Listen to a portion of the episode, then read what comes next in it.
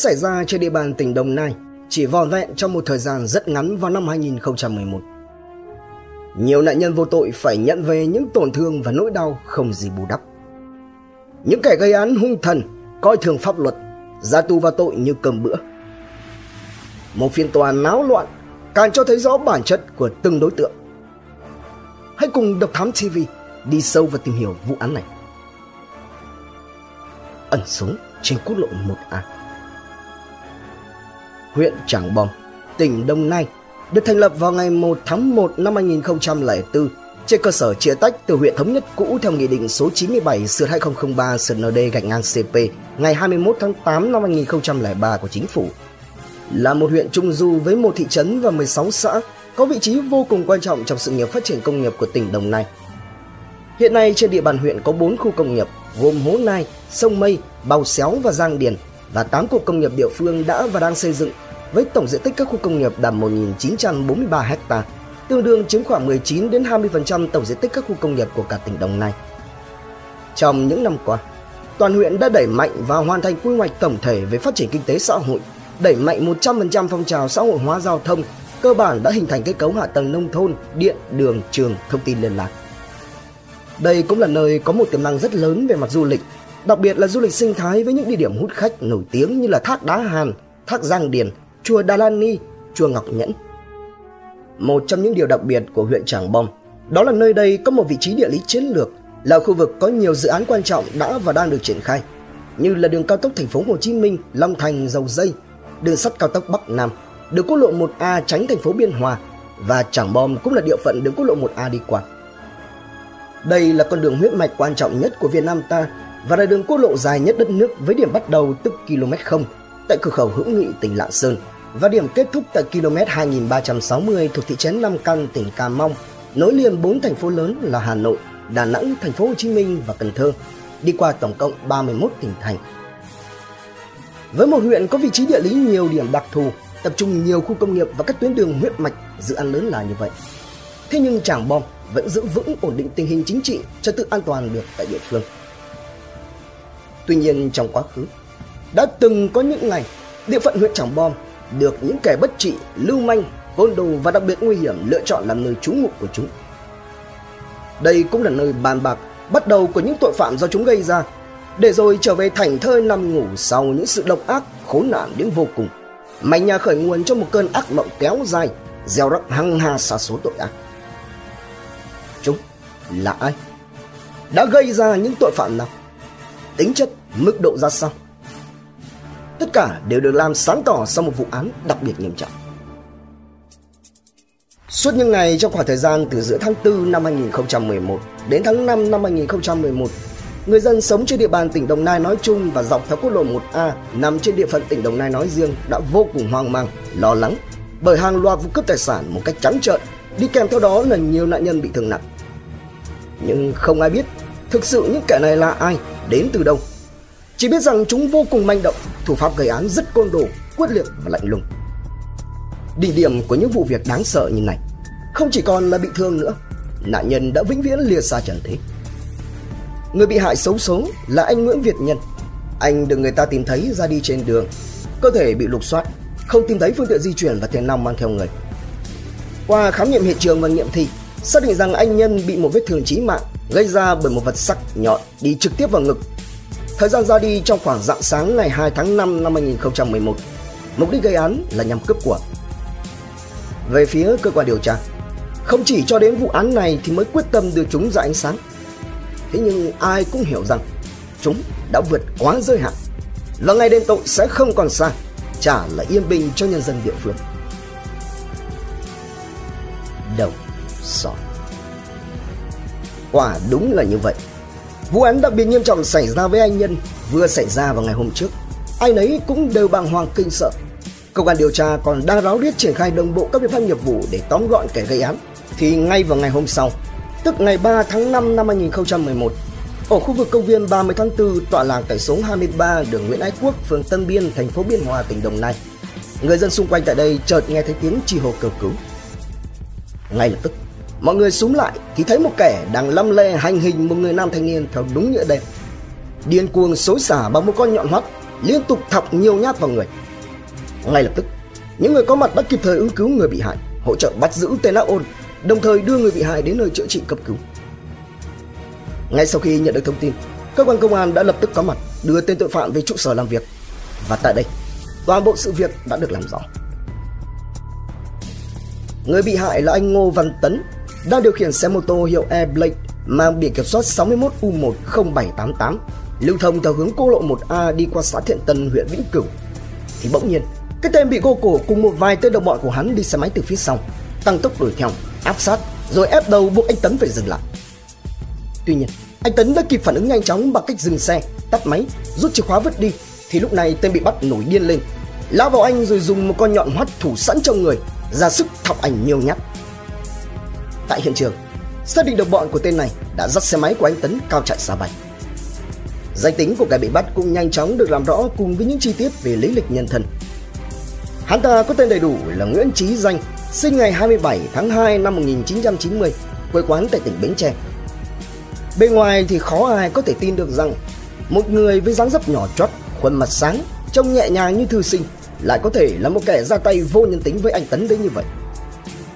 Tuy nhiên, Danh không những gây ra vụ án đối với anh Tấn mà đây còn là một đối tượng đã có nhiều tiền án vào tù ra tội như cơm bữa, án chồng án. Vào thời điểm bị bắt còn chưa được xóa án tích hai tiền án. Án tích ở đây là hậu quả pháp lý của việc bị kết án và cũng là một trong những hình thức của trách nhiệm hình sự. Án tích tồn tại trong suốt khoảng thời gian người bị kết án chấp hành bản án và trong một khoảng thời gian nhất định sau khi chấp hành xong bản án. Cũng có nghĩa rằng xóa án tích tức là xóa đi hậu quả sau cùng của việc phạm tội. Người được xóa án tích thì được coi như là người chưa bị kết án. Và việc xóa án tích này được quy định trong Bộ luật hình sự xuất phát từ nguyên tắc nhân đạo của pháp luật hình sự nước ta và nhằm khuyến khích người bị kết án chấp hành nghiêm chỉnh bản án và tuân thủ nghiêm chỉnh pháp luật sau khi đã chấp hành xong bản án. Hay nói cách khác, danh là một đối tượng phạm tội, đi tù. Vừa ra tù thì lại đến tội xong và lại vào tù. Tuy có tiền án chưa được xóa án tích, thế nhưng danh đã bị tuyên án và chấp hành án phạt tù lên đến 3 lần. Cụ thể thì Danh là con thứ tư trong một gia đình có 5 anh chị em. Học chỉ đến lớp 4 thì nghỉ ngang vì chán học rồi bỏ nhà đi bụi. Sau đó Danh dạp về mạn huyện Định Quán tỉnh Đồng Nai và dẫn thân vào con đường tù tội.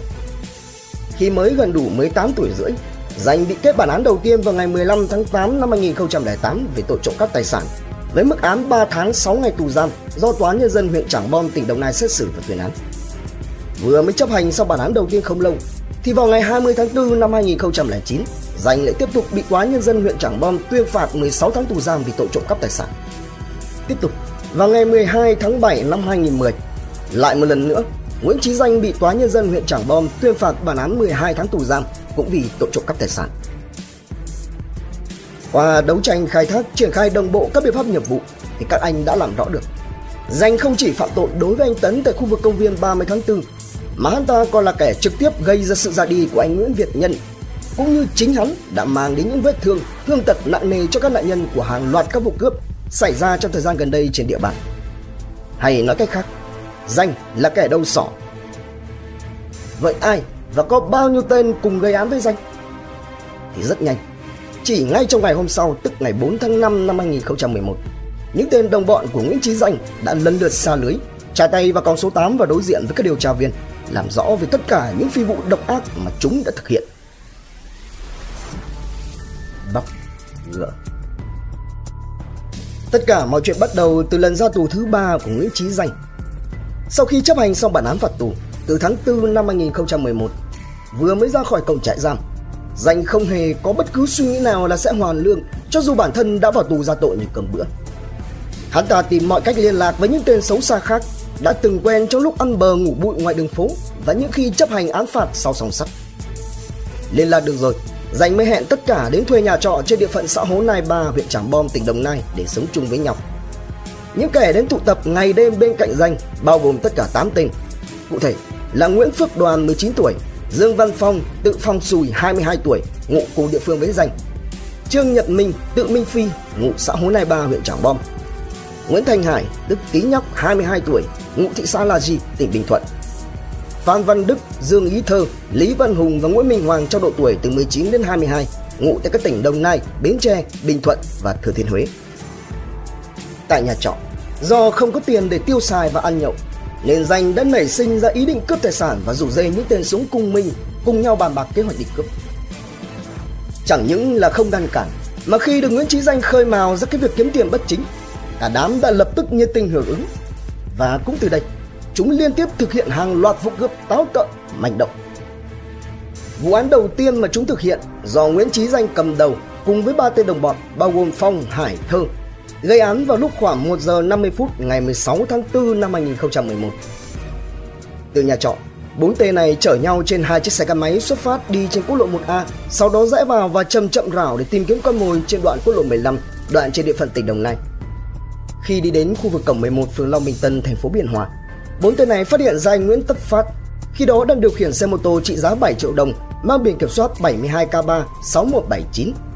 Thì ngay lập tức, danh đã phát hiệu lệnh Cả bọn mới rồ ga đuổi theo anh Phát, chặn đầu xe và đích thân danh nhảy xuống bổ tuyếp sắt thẳng vào đầu anh Phát. Biết là gặp phải cướp, anh Phát mới quăng xe bỏ chạy. Lấy được xe của anh Phát, danh lái rồi mang đến gửi tại nhà gửi xe của bệnh viện Thánh Tâm là tên gọi cũ của bệnh viện đa khoa thống nhất Đồng Nai, địa chỉ tại số 234 quốc lộ 1A, phường Tân Biên, thành phố Biên Hòa.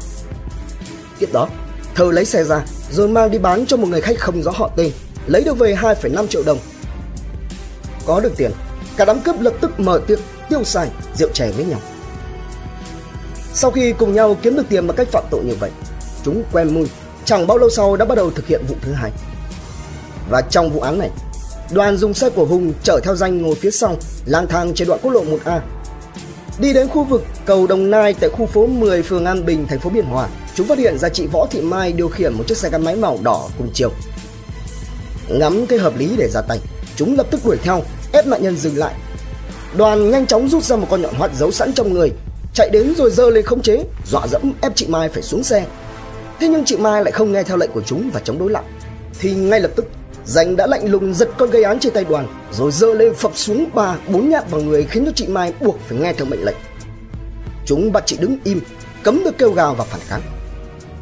Trong lúc chị chịu trận, chỉ còn biết đứng chân chân nhìn hai tên cướp lục lọi, đứa thì lấy xe, Đứa thì lục soát người lấy đi trắng trợn 1,3 triệu đồng và một chiếc điện thoại di động trị giá 2,6 triệu đồng. Quá đau xót trước việc mất của và bất bình trước hành vi ngang nhiên của những tên tội phạm. Ngay khi chúng định bỏ đi, chị Mai đã cố gắng dùng tay kéo xe lại thì bị danh phập thêm một nhát thẳng vào tay chị. Rồi chúng điềm nhiên nổ máy tẩu thoát khỏi hiện trường gây án. Lần này, thay vì đem xe đi gửi ở bãi gửi xe nào đó như lần trước, thì danh đã mang đến nhà nghỉ Mimosa tại số 54 đường Yên Thế, xã Hối Nai Ba để cất giấu. Sau đó thì tiếp tục lại là thơ mang xe đi bán thu về được 6,6 triệu đồng. Và cũng y như lần trước, số tiền này được băng cấp cùng nhau tiêu xài uống rượu. 6 ngày sau lần gây án thứ hai, Danh đã chủ động rủ đoàn cùng đi thực hiện phi vụ lần thứ ba. Vụ án này xảy ra vào lúc 24 giờ ngày 30 tháng 4, sau khi chặn đường một người nam thanh niên không rõ họ tên điều khiển xe gắn máy hiệu Yamaha Novo lưu thông trên tuyến quốc lộ 1A đoạn qua địa phận huyện Dĩ An, tỉnh Bình Dương Danh đã chủ động rút ra công cụ gây án là một con nhọn hoắt được thủ sẵn trong người, lụi thẳng vào bụng chủ của chiếc xe, rồi ngang nhiên lái xe đi, không quên lục soát và lấy thêm đi ví tiền cùng với điện thoại. Chúng mang điện thoại đi bán và lấy tiền trong ví ra. Số tiền lấy được cộng thêm 1,3 triệu đồng từ việc bán điện thoại được chúng mang đi ăn nhậu và tiêu xài. Vụ cướp thứ tư được chúng thực hiện lại không có danh tham gia. Đó là vào khoảng 1 giờ 50 phút ngày 2 tháng 5 năm 2011. Do danh không có mặt Thế nên các tên đồng bọn khi thực hiện phi vụ này thì không gây ra thương tích mất huyết dịch cho các nạn nhân của chúng, mà chỉ uy hiếp rồi tước đoạt đi chiếc xe máy của một người phụ nữ rồi bán đi với giá 6 triệu đồng. Vụ án thứ năm mà chúng gây ra cũng chính là vụ án khiến cho anh Nhân phải ra đi mãi mãi. Tối muộn ngày 2 tháng 5, Danh cùng với đoàn Phong, Minh chuẩn bị hai con nhọn hoắt, sắc lẹm và sử dụng hai xe máy chở nhau trên đoạn quốc lộ 1A để tìm kiếm còn một.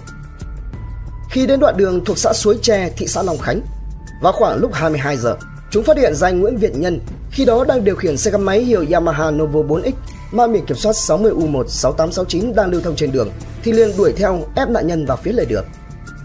Khi anh Nhân vừa mới dừng xe bước xuống thì danh không nói không rằng rút ra công cụ gây án rồi lao đến thẳng một nhát vào ngực khiến cho anh Nhân gục xuống đường và ra đi tại chỗ. Xuống tay xong, danh lục soát trong người anh Nhân lấy đi điện thoại di động 704.000 đồng và xe máy của anh Nhân rồi tẩu thoát. Vụ án thứ 6 cũng là phi vụ tử mệnh khiến cho danh và đồng bọn xa lưới xảy ra vào ngày 3 tháng 5 năm 2011. Như những lần gây án trước, chúng di chuyển bằng xe gắn máy, chở nhau giấu công cụ gây án trong người rồi rong ruổi trên quốc lộ 1A để tìm kiếm. Sau khi xác định và đang trong lúc gây án với anh Tấn, danh bị tóm gọn, còn hai tên Phong Đoàn thì đã kịp dắt xe máy của anh Tấn mang đi giấu rồi tẩu thoát cho đến ngày hôm sau. Sau khi danh sổ khám một ngày thôi, lần lượt từng tên trong băng nhóm đã tra tay vào cổng số 8. Như vậy thì tổng kết lại, theo kết quả điều tra của cơ quan công an, tính đến khi bị bắt, băng nhóm đồ tể do Nguyễn Chí Danh cầm đầu này đã gây ra tổng cộng 6 vụ án kinh hoàng. Riêng bản thân Nguyễn Chí Danh tham gia 5 trên 6 vụ và trong cả 5 vụ, Danh đều chủ động ra tay với các nạn nhân với dã tầm đoạt mệnh. Xem loạn Cuối cùng, các cơ quan tố tụng tỉnh Đồng Nai đã đưa vụ án ra xét xử sơ thẩm. Liên quan đến vụ án này có tất cả 11 bị cáo. Ngoài các bị cáo Nguyễn Trí Danh, Dương Văn Phong, Trương Nhật Minh, Nguyễn Phước Đoàn, Nguyễn Viết Dũng còn có 6 bị cáo khác. Tại phiên tòa này, hội đồng xét xử đã làm rõ kẻ cầm đầu là bị cáo Nguyễn Trí Danh với những hành vi vi phạm pháp luật, thể hiện sự mất nhân tính của bị cáo, coi thường sinh mệnh của người khác, hung hăng, coi thường pháp luật. Bị cáo phạm vào nhiều tình tiết định khung tăng nặng, giữ vai trò cao nhất trong đồng phạm quanh co chối tội, có nhiều tiền án về hành vi chiếm đoạt tài sản của nhiều người khác và ngày càng mang tính chất chuyên nghiệp. Đối với bị cáo Nguyễn Chí Danh là không thể cải tạo giáo dục được nữa mà phải áp dụng hình phạt nghiêm khắc nhất, loại bị cáo vĩnh viễn ra khỏi đời sống xã hội. Khép lại phiên tòa sơ thẩm, hội đồng xét xử tuyên phạt bị cáo Nguyễn Chí Danh tổng hợp hình phạt là tử hình. Tổng hợp hình phạt đối với bị cáo Dương Văn Phong và bị cáo Trương Nhật Minh là mức án trung thân. Tổng hợp hình phạt đối với bị cáo Nguyễn Phước Đoàn là 18 năm tù giam. Bị cáo Nguyễn Viết Dũng mức án 2 năm 4 tháng tù về tội tiêu thụ tài sản do người khác phạm tội mà có. Còn 6 bị án khác chịu hình phạt buộc phải thi hành với mức án từ 2 đến 9 năm tù về các tội cướp tài sản, tiêu thụ tài sản do người khác phạm tội mà có và không tố giác tội phạm. Tuy nhiên, chưa dừng lại tại đó. Sau phiên tòa sơ thẩm, năm tên danh Phong Minh Đoàn Dũng lần lượt có đơn kháng cáo xin giảm nhẹ hình phạt và 6 bị cáo khác không có kháng cáo Ngày 3 tháng 6 năm 2013, Tòa nhân dân tối cao tại thành phố Hồ Chí Minh đã mở phiên tòa xét xử phúc thẩm vụ án. Tại phiên tòa phúc thẩm này, cả năm bị cáo Danh Phong, Minh, Đoàn Dũng đều tỏ ra rất kích động. Các bị cáo còn ra sức kêu oan cho đồng bọn của mình. Trước vành móng ngựa, bị cáo Danh lên tiếng trả lời hội đồng xét xử rằng bị cáo sẵn sàng chấp nhận bản án tử hình và đề nghị được thi hành án sớm. Bị cáo kháng cáo là để có cơ hội xin tòa xem xét xử lại một số tình tiết trong vụ án giảm nhẹ hình phạt cho các bị cáo khác.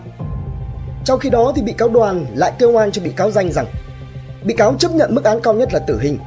Bị cáo thấy oan cho bị cáo danh vì bị cáo danh không xuống tay lấy đi hơi thở của ai cả. Sau khi trình bày xong nguyện vọng, bị cáo danh đã tự nguyện xin rút đơn kháng cáo và không quên nhắn nhủ thêm một lần nữa là mong muốn được pháp luật đưa hắn ra thi hành càng sớm càng tốt. Thấy rằng tình hình nếu như để các bị cáo ở cùng nhau sẽ gây ra ồn ào khó khăn cho phiên xử, thế nên hội đồng xét xử đã dẫn giải từng người một. Khi bị cách ly, thì các bị cáo lại một lần nữa thể hiện bản tính hung hăng của mình khiến cho những người dự khán không khỏi ngạc nhiên. Chúng gào thét rồi chửi động với những lời lẽ hết sức thô tục. Khi tới giờ nghị án, các bị cáo được dẫn giải và ngồi chung để nghe tòa tuyên án. Thì nghe đến tuyên bố y án sơ thẩm, các bị cáo lại thêm một lần nữa có dịp quậy phá. Các bị cáo hung hăng định lao mình ra khỏi cửa sổ để tự kết liễu chính mình. Nhưng rất may là các chiến sĩ cảnh sát đã kịp thời ngăn lại. Không chịu khuất phục, các bị cáo lại tiếp tục giằng co, chửi thề với những lời lẽ hết sức thô lỗ. Đặc biệt là bị cáo danh. Bị cáo này liên tục tỏ vẻ hung hãn, chửi rủa và vung tay dậm chân, khiến cho cảnh sát phải áp giải xuống xe tù. Chưa chịu dừng lại. Trên suốt đoạn đường từ tòa tới xe, gần chục cảnh sát phải rất quyết liệt thì mới ngăn cản được tên tử tù này dừng việc chửi rủa lại. Hay như là bị cáo Phong cũng là một ví dụ cho thấy các bị cáo rất bất trị. Trong khi hội đồng xét xử đang thẩm tra những bị cáo khác, thì bị cáo Phong đã nhiều lần đứng dậy và nói to rằng bị cáo yêu cầu tòa cho bị cáo xem lại hung khí gây án. Rồi đến lượt mình, bị cáo hung hăng cãi lại vị chủ tọa bằng những tiếng chửi tục. Và không chỉ có thế, Phong còn gây hấn với các cảnh sát bảo vệ, làm cho phiên tòa xét xử phải dừng lại. Và tiếp đó thì phòng chống cự lại cảnh sát rất quyết liệt, vùng chạy ra khỏi phòng xử, nhảy lên ghế ở hành lang tiếp tục ngồi đó chửi rủa. Khá lâu sau thì lực lượng công an mới có thể khống chế được bị cáo phòng và buộc bị cáo phải đứng trước vành móng ngựa để nghe tuyên án. Khép lại phiên tòa náo loạn, hội đồng xét xử cấp phúc thẩm nhận thấy rằng mức án cấp sơ thẩm áp dụng là phù hợp với tính chất, mức độ nghiêm trọng của các bị cáo gây ra nên không thể xem xét kháng cáo giảm nhẹ hình phạt. Chốt lại, ngoại trừ bị cáo danh tự nguyện rút đơn kháng cáo, Bản án sơ thẩm tiếp tục có hiệu lực đối với bị cáo danh thì cả bốn bị cáo còn lại đều bị hội đồng xét xử cấp phúc thẩm tuyên phạt y án sơ thẩm. Trân trọng cảm ơn quý khán thính giả đã theo dõi, subscribe, ấn chuông đăng ký để cập nhật những video mới nhất, like, share, chia sẻ tới nhiều người hơn. Comment những suy nghĩ, ý kiến, bình luận của bạn hay những gợi ý, đóng góp để chúng tôi được hoàn thiện hơn. Độc Thám TV, hai ngày một số vào lúc 21 giờ. buổi tham khảo và tổng hợp Công an Nhân dân Online, Pháp luật Việt Nam, Thanh niên, Vietnamnet, VN Express cùng nhiều nguồn khác từ Internet. Độc Thám TV